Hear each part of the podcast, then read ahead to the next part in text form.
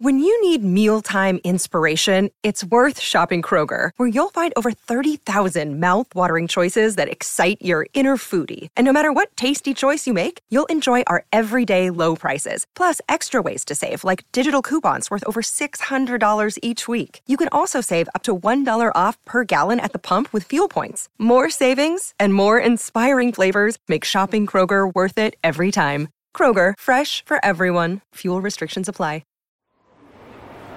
This is a crowd podcast. This is We Didn't Start the Fire, the only podcast started by me, Billy Joel.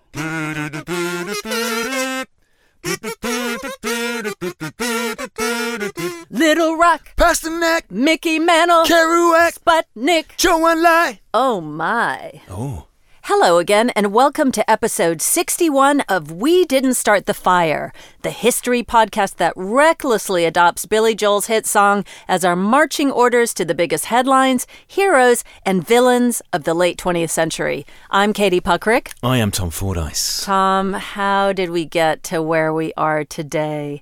Billy thinks it might have something to do with Zhou Enlai. He does, Katie, but while we're talking about how we got here today, it would be remiss of us not to mention our last few days in the charming ah. Belgian seaside town of Ostend. Ostend, I never knew it existed until I was there, much like anywhere I go in the world. And now that I've been there, it totally exists. And can I tell you what? I am still cranked up on the hot chocolate. Woof. What are you cranked up on? Katie, I still have a slight throbbing at the temples from the Is that where you're throbbing?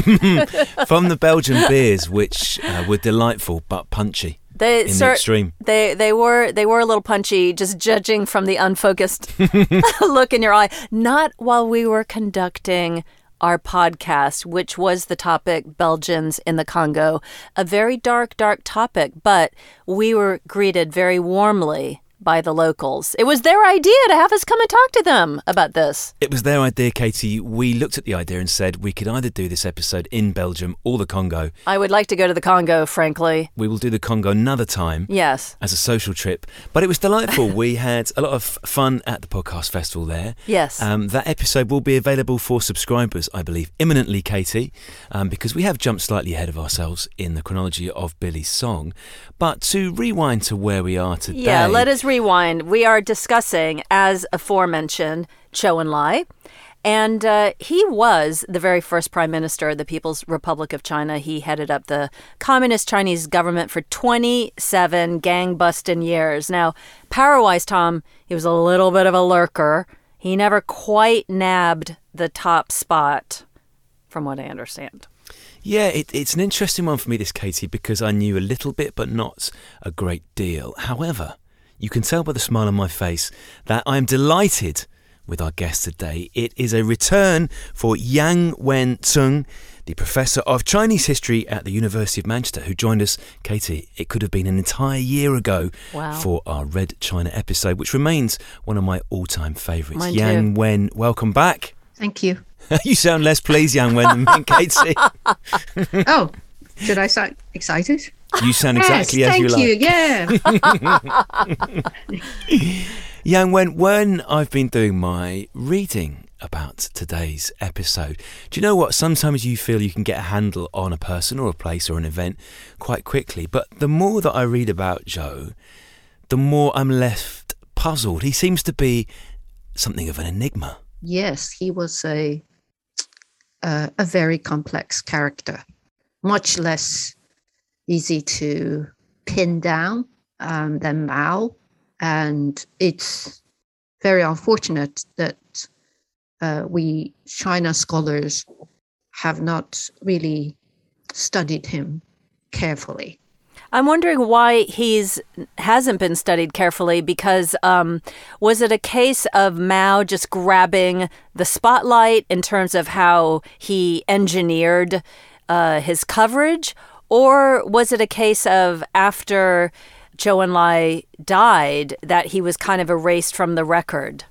Mm, I think historians and even ordinary people in China have not quite come to terms because I think they're busy with making money and doing a lot of other things. So the atrocities and things in the Cultural Revolution, they haven't had time to really reflect.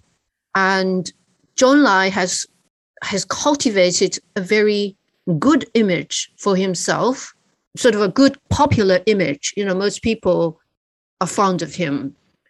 But there are also uh, people who now began to to to see and criticize him, but very hard to to find evidence. Right. So he's kind of a slippery character because I understand that he was very cultured and charming and very yes. out, outgoing. And yes. uh, obviously, he was able to kind of set himself perhaps against Mao, like good cop, bad cop kind of thing. I, I think that's a good uh, comparison, although I'm not sure he set himself up against Mao. There was a, a famous kind of a dialogue between Chen Yun uh, and Deng Xiaoping in the 1980s, and it was about Zhou Enlai. Chen Yun, who was the architect of also architect of China's reform, and he said that the Cultural Revolution would have been worse without Zhou Enlai. Oh. And then Deng Xiaoping followed up and said, well, it wouldn't have lasted that long if it's not for him. So, on the one hand, he helped Mao to remain in power. He made it possible for Mao to do a lot of things. And then on the other hand, he did do, I don't know whether we can say his best, he did try to save other people. So if you if you look at him, I'd say he wasn't in for Mao's crazy undertakings. Neither was he against it in a in a way. So I think for, for me as a historian, I thought he did everything to make sure that he stayed in power and he was not the victim. Katie, I am even more intrigued than I was before about this man. So let's dig in, shall we, to his formative years. There is a quote that stands out for me, Katie, which apparently Zhou says when he is 14. And he says that he wants to be, get this, a great man who will take up heavy responsibilities for the country in the future. Now, Katie, when I was 14, all I wanted to do was meet Belinda Carlisle. So he was clearly set from a very different cloth to me. Yeah. Um, he came from a very well to do family, grand bourgeoisie. Um, he was well educated, well exposed. He went to France, Soviet Union everywhere. He was a city folk, unlike Mao, the country boy. He traveled widely in, in China. There is no doubt he was converted by communism, uh, that he was devoted to the cause. There, there's no there's no doubt about that. However, I think I don't know uh, whether I can say this. I think for him, communism was a means to an end, and for Mao, communism was the end. So there's a there's a difference there between them, and and Zhou Enlai represents a faction. It's, it's maybe a small portion of the ranking leaders within the Communist Party for whom communism was a means to an end. And what was his end, do you think? What was the goal for him? I think it's a new China, a modern China uh, that is democratic, economically developed, has its own diplomacy, not being oppressed or uh, abused by foreign powers. He was a patriot.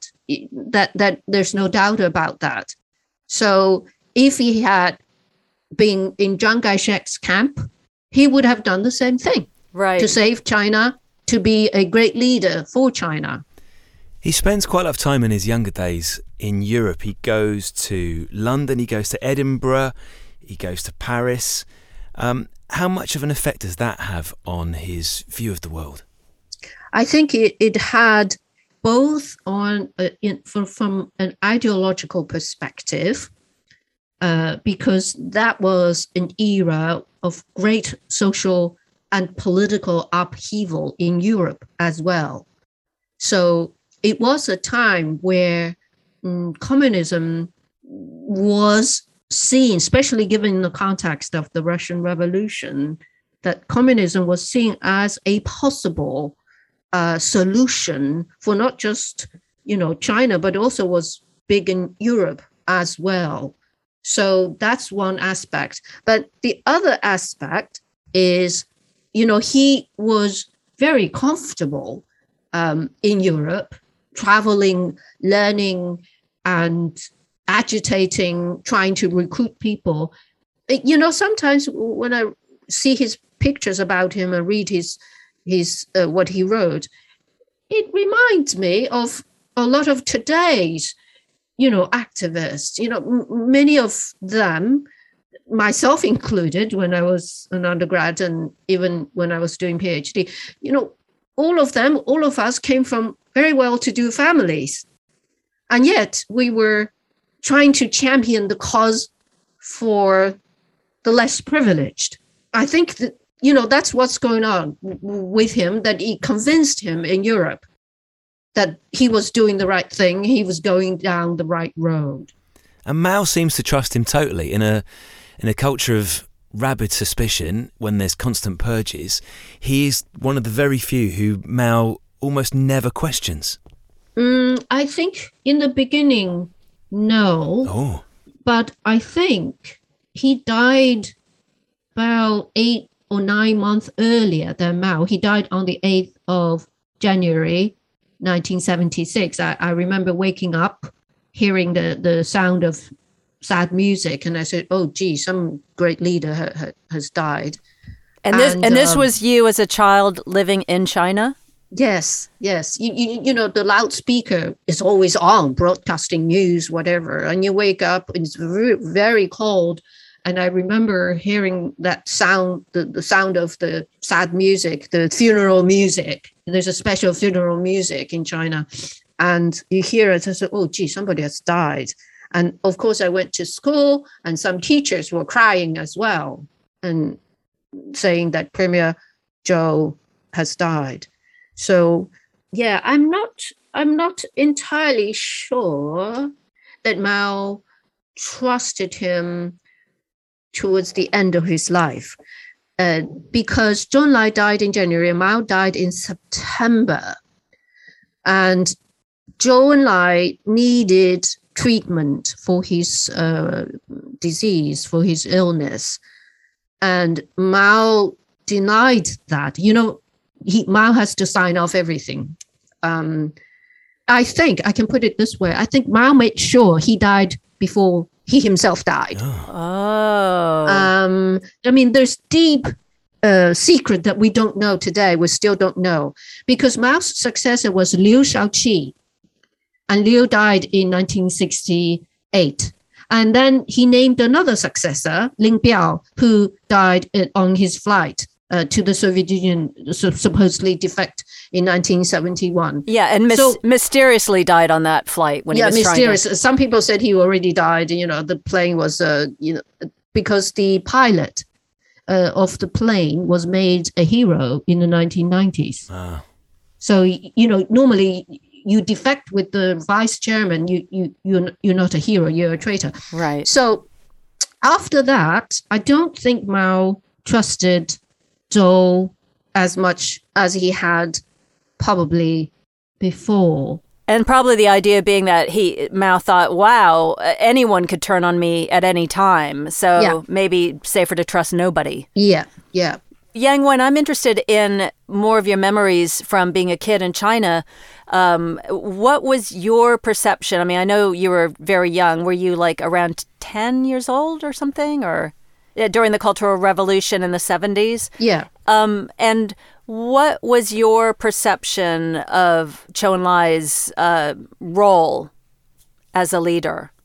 I think he was very good at cultivating and leaving a very good image. So we all loved him. because he was like, you know, a great grandfather who's always smiling. He was a very charming character. You know, when he meets you, he's always looking straight into your eyes, asking about little detailed things that Mao would never think of. Because Mao is only interested in ideology. You know, he's always asking, you know, have you found a class enemy somewhere? You know, that kind of. It's a terrible conversational gambit. That. Yeah, no. But Zhou Enlai, after a state banquet, he would go to the kitchen to thank everybody. In the kitchen, he would take pictures with them. See, mm. Zhou Enlai is very detail oriented, which is in sharp contrast with Mao. Mao is a big idea man. You know, if the if you got the big ideas right, and he doesn't care. Zhou is very attentive, very detail oriented. He goes and shake hands with the driver. He goes and and have uh, have a meal with the peasant, even though I'm sure he didn't enjoy the meal. Okay. But he's cultivated a very good image of his, himself, which you know today I have very good memories of he, seeing him on the screen, you know, thinking, oh, you know, how wonderful we, we have such a, a, a premiere. But as I become a historian, read more about him, I said, oh, no. he, he was more of a politician than a kindly yes. grandfather. I'm, yeah. I'm interested in Zhou's role as the chief diplomat. He was the Minister of Foreign Affairs, which meant that he was, as far as the world leaders were concerned, the face of China. China, yeah. So he, uh, in a way, was almost perceived as, I'm thinking, more of a leader than Mao when he got out and about. Yes.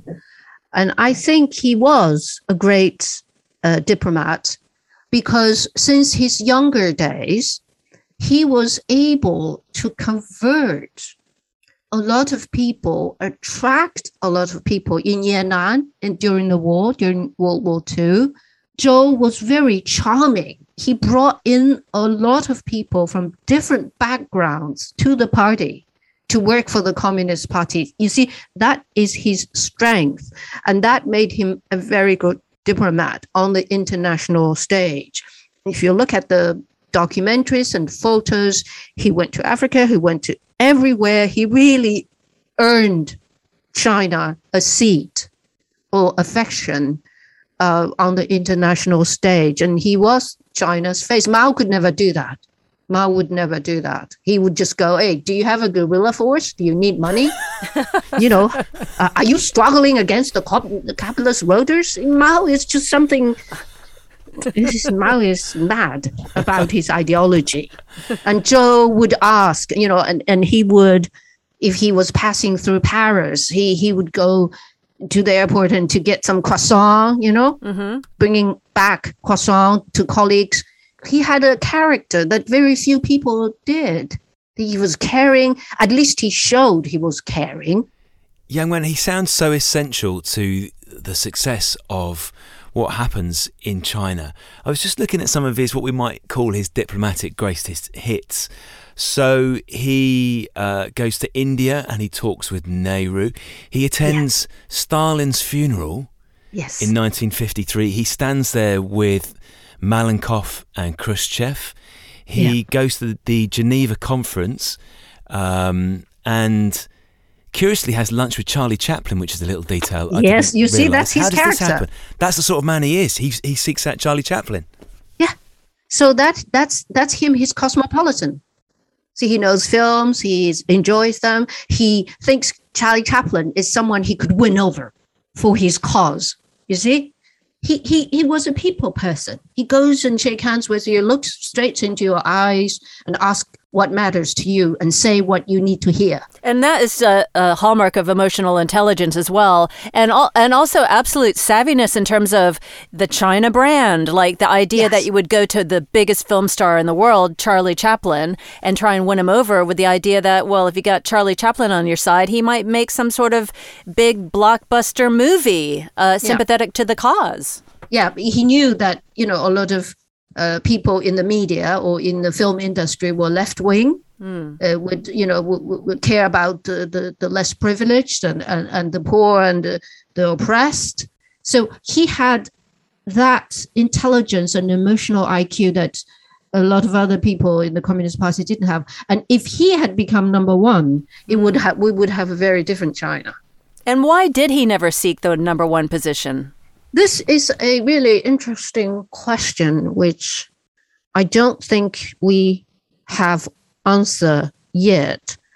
I think there's one answer that we, we could put on the table is that he did not have control of the military. Right. He was a, a civil leader. He was more of a diplomat, and he was the CCP's envoy, goes everywhere.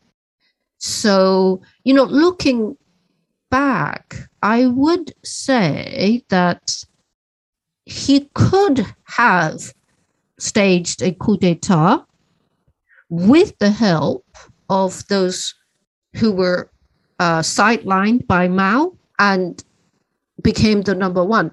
But on the other hand, I think he enjoyed being the second commander. Hmm. He, he enjoyed pulling the string from behind. And they, they were characters like this in Chinese history, where you are working for the emperor, but you're not the emperor. You work for the emperor. You represent the emperor, and you actually enjoyed more real power than the emperor. He seems to have had uh, informants everywhere as well. Yes, he was a big spy. He's a big spy, and does is this what saves his life? Because there's two assassination attempts on him, aren't they? Both are quite picaresque. One is a plane which at the last minute he hears he shouldn't get on board. Is that right? And is the other one some poison in some rice? Mm-hmm. There might have been more times rather than just ah. you know these two times. And yes, he was he didn't get on the plane to uh, Bandung uh, conference. Um, he was the CCP's spy master. He ran that operation, which even today we don't know how it operated because he didn't leave any trace. You see, that's what I said earlier. He had a, a, a network of spies working even within the Japanese camp. So he was really, really an interesting character. And there's so much we don't know about him that we really need to know more about him. Okay, we'll return to this story in a couple of moments. But first, a few adverts. Hello, it's me again.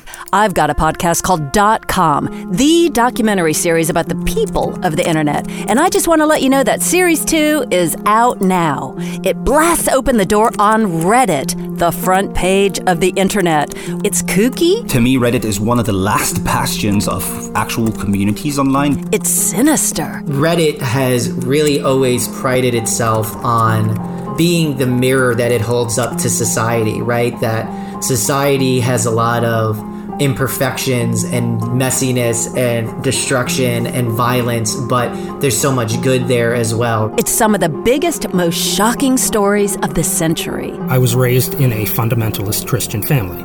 I feel like every time there's some big scandal going on, Reddit is 100% a contributor and an antagonist to it. Just search for .com, that's D-O-T-C-O-M, and subscribe now.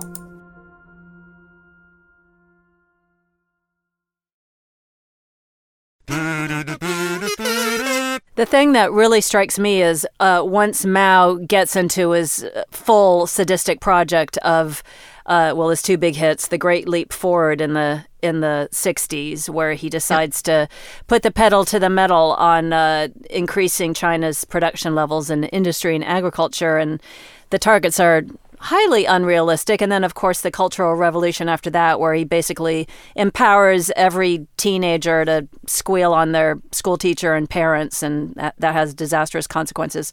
This is where Zhou is really threading a very tiny needle here because he's t- like we discussed this at the beginning of this conversation where he's trying to keep his head above water, trying to save his nearest and dearest from the excesses, but um, he is kind of fighting a losing battle because one of his big enemies is Madame Mao, who has a big beef with him. So, can you tell us a little bit what of what their relationship was like? That that is a very interesting relationship. Jiang Qing, Mao's final uh, partner, was an actress in Shanghai, but she had been married quite a number of times before.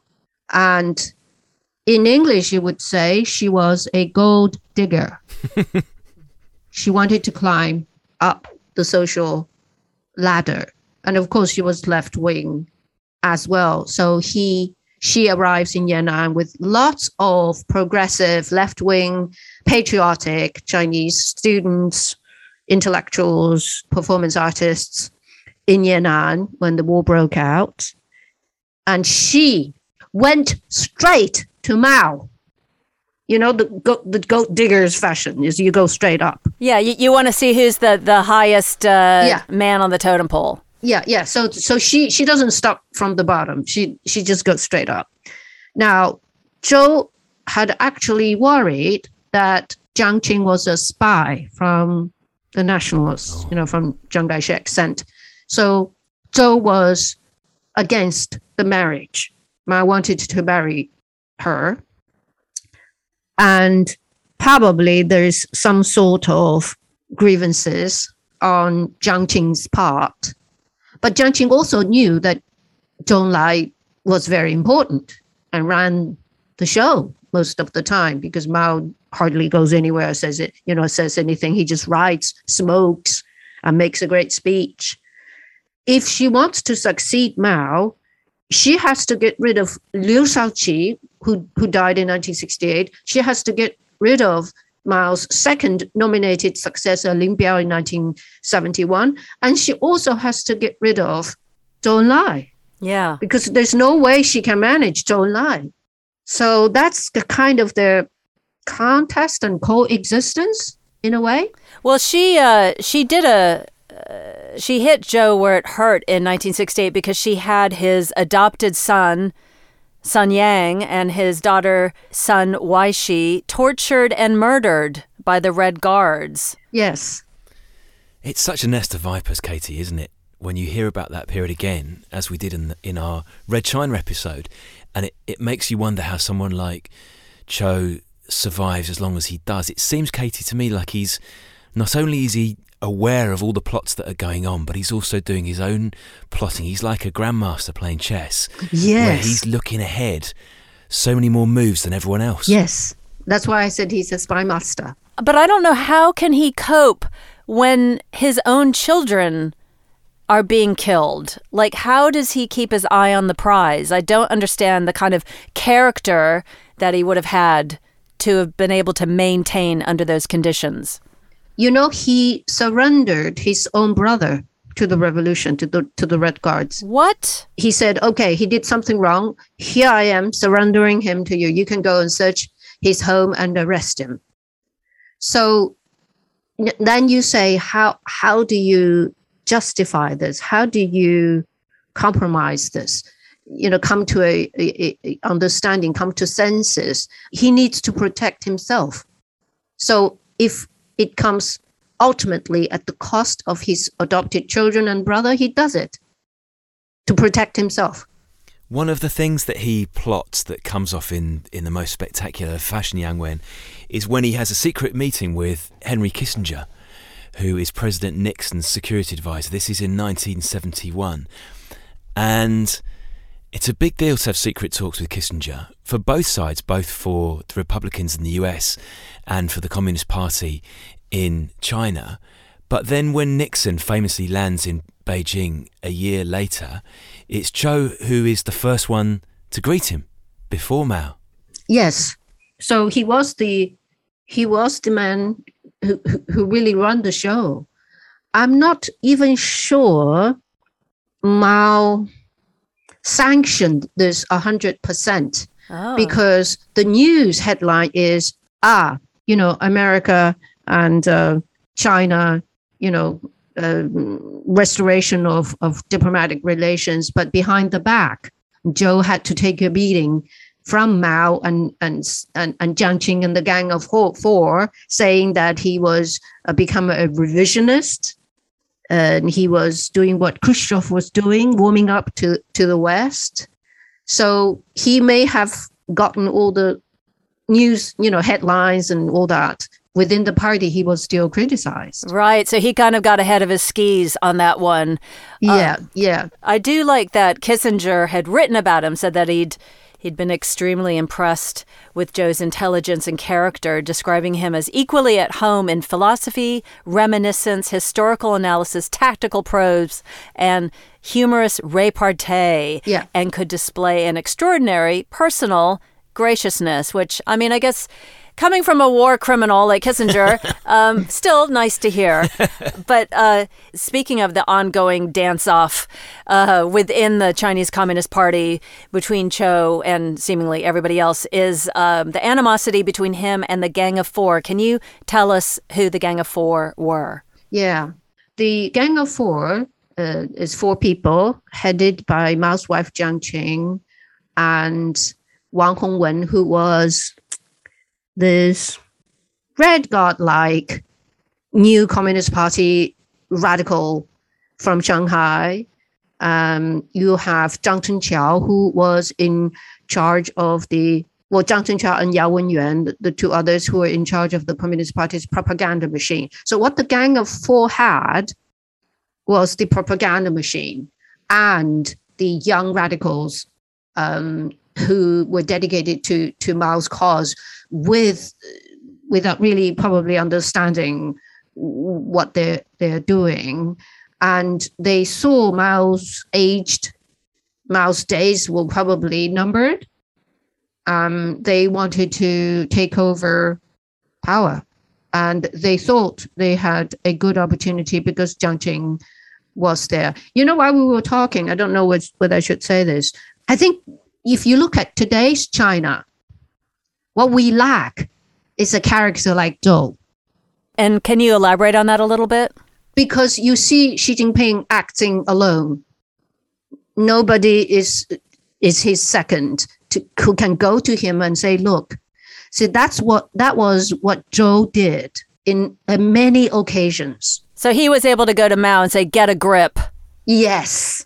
And th- in a nice way. Of course. In a nice way, in his very casual, careful, you know, he's, he would watch Mao's mood, he would watch the occasion he's going. And one of the examples is really interesting is Mao and Jiang Qing had a daughter and she was going through university and uh, allegedly she hasn't been home to see his her parents. So Zhou Enlai encouraged her to go home see her parents, right? See Mao and Jiang Qing. Mm. So they prepared a nice dinner for the family together. And this girl, Mao and Jiang Qing's only daughter, she came back home for dinner. She ate the whole thing. Classic student.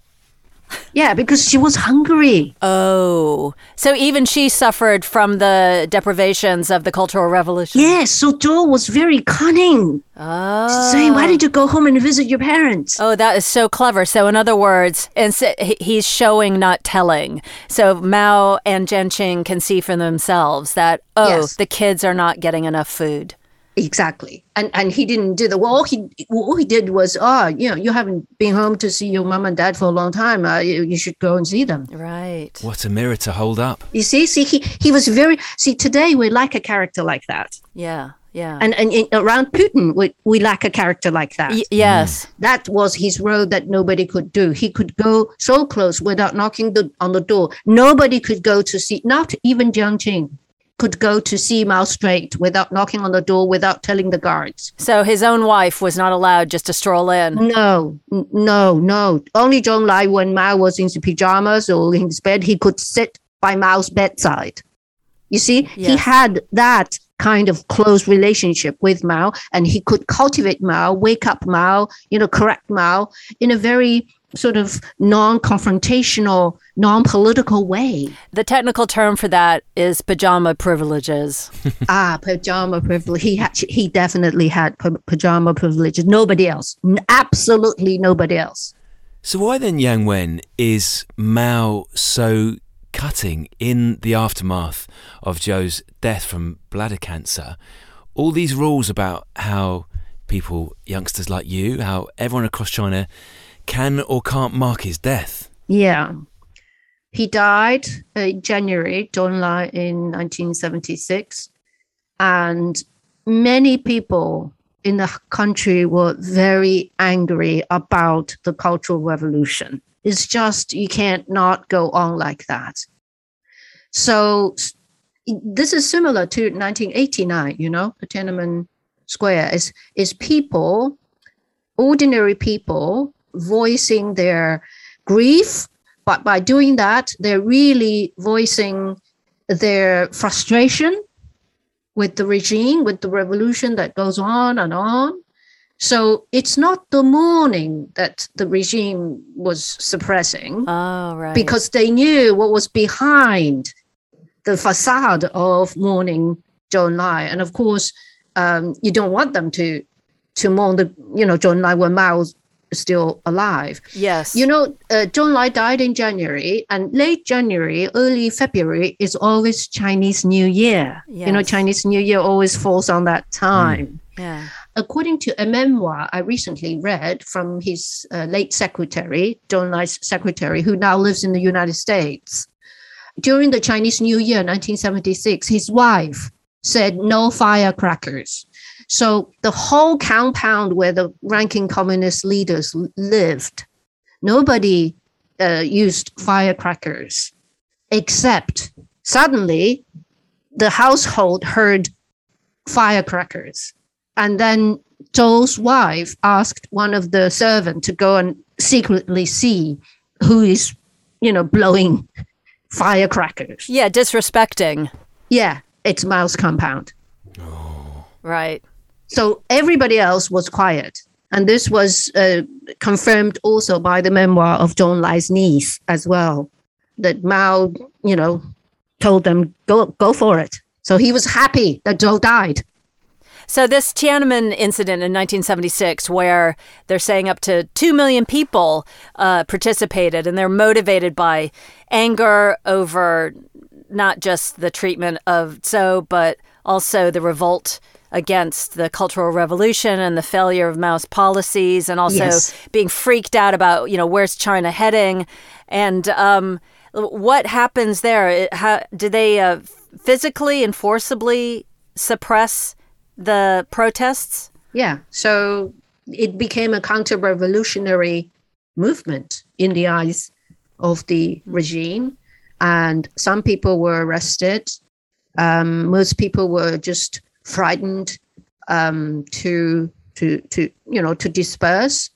Um, this was the precursor for 1989 Yes. people go to Tiananmen Square to voice their frustration, anger, and of course, being labeled as traitors, as you know, anti-regime. And it was not just on Tiananmen Square, you know, around the country as well. Right. Did you hear about it, Yang Yang Wen? Did you hear about I it? when you did. I did. In 1976, I did. I, I was a kid, and that was also the year I went to Beijing with my mom and my brother uh, to see our grandmother in Manchuria. So I, w- but we were uh, passing Beijing two months later, and and there was a big earthquake as well in in the summer China in 1976. So it was a very bad year for China.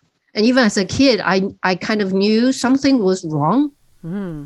I guess you would because it's you've lived in a country that's been so carefully and devastatingly controlled from above. So if you hear these ripples of hmm. repression not working or ripples of a counter revolution, it's it's going to affect you greatly, I'm sure. Yeah, I, didn't quite understand, but I do know things were not going the right way. So after he dies, Yang Wen, who takes up the baton for him? What's his immediate legacy in the three or four years after his death? That's a that's a very good question because the legacy changed after that. Deng Xiaoping took over, more or less, the management, daily management of, of the uh, State Department, if if you put it in the American counterpart. And I said earlier, Zhou was very good at cultivating an image for himself. So people loved him. Uh, there's outpouring of grief and anger all for him. Even though he enabled Mao, he was seen in the final years and in the early reform years as sort of the architect of China's reform because he called for four modernizations after the normalization of uh, relations with America, he believed that the party's prime task was uh, economic development rather than class struggle, which was Mao's main concern. So he he raised the proposed full modernization to modernize China to and Deng Xiaoping was was taken along and it, as his deputy and, and Deng Xiaoping took over. Yang Wen, if you were going to give Zhou and Enlai a verdict on, uh, you know, marks out of 10, how well did he do? How would you assess him? That's a that's a hard question. Good lord. Mm, how would you? Well, I would say, uh, uh, based on everything that you've just told us, uh, it was better with him in the picture than without him. And I'm really interested in this idea that you put forward that Putin needs a Zhou and Enlai and um, Xi Jinping. Xi Jinping needs a Zhou Enlai. Like a we, figure like that. Yeah, yeah, a, a figure like that. Yes. Yes. Uh, we all could use big leaders, especially dictators, if they had somebody like Zhou Enlai, even though he's an enabler, could have lessened the damage because he, he did try. He did try to protect a lot of people. And Deng Xiaoping was one of them.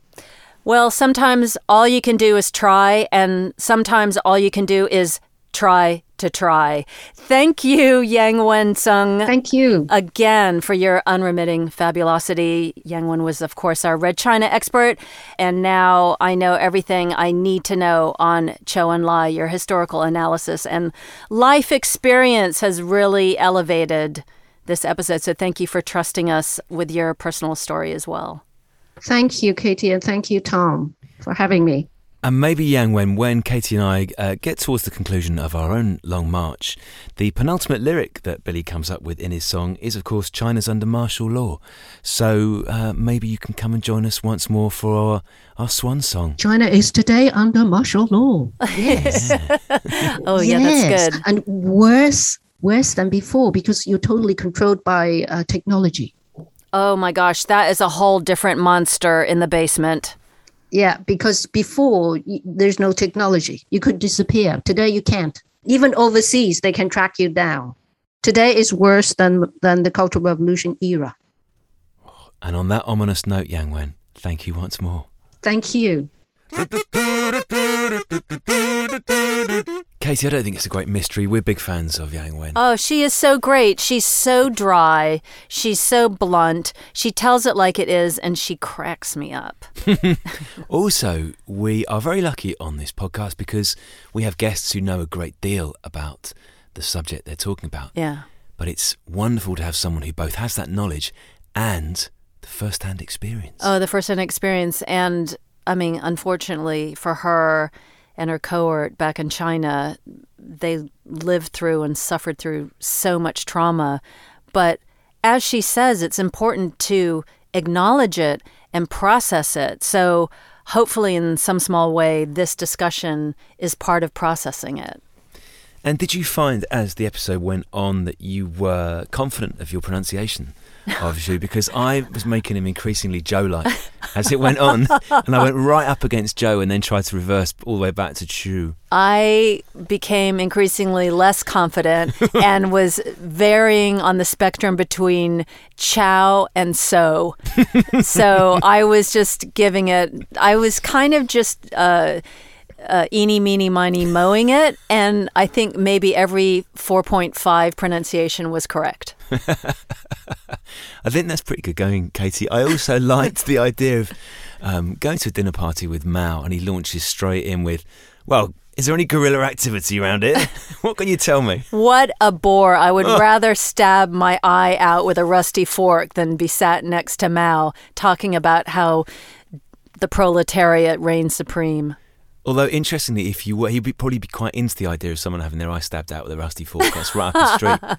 you know what? We didn't get into this with Yang Wen, but he did have an eye for the ladies, apparently, and he did have a private pool. Oh, hello. So um, I think the talk he talked was slightly different from the walk he walked. I think you're right.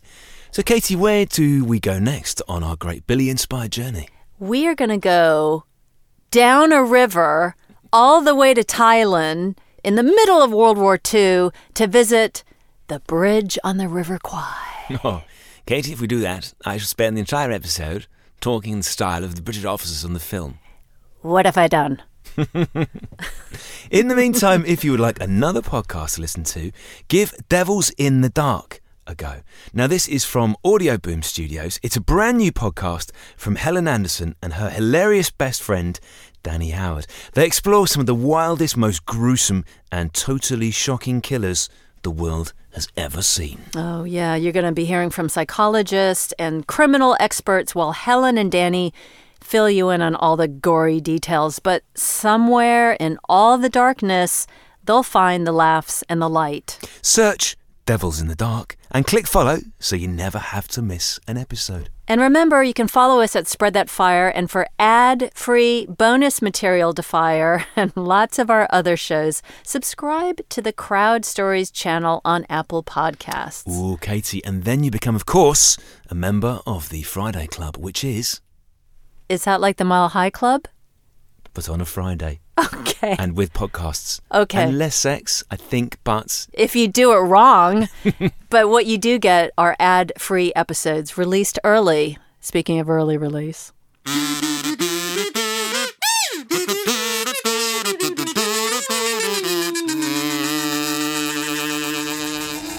Crowd Network. a place where you belong.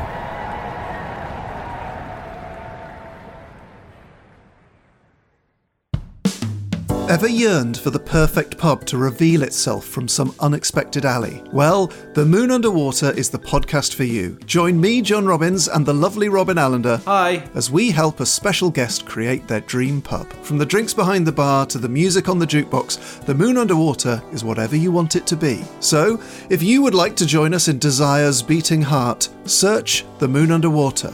Or maybe The Moon Underwater will search for you. Hey, podcast listeners, I'm Paul Brandus introducing my podcast, Countdown to Dallas. It's a fascinating, in depth look at the seemingly unconnected events that led to the assassination of President John F. Kennedy. It's based on my book of the same title. In that book and in this podcast, I go all the way back to 1939 when Lee Harvey Oswald was born into a troubled and dysfunctional family. I'll follow his transient and often violent teenage years and young adulthood, painting a fuller picture of the man who would later become Kennedy's killer.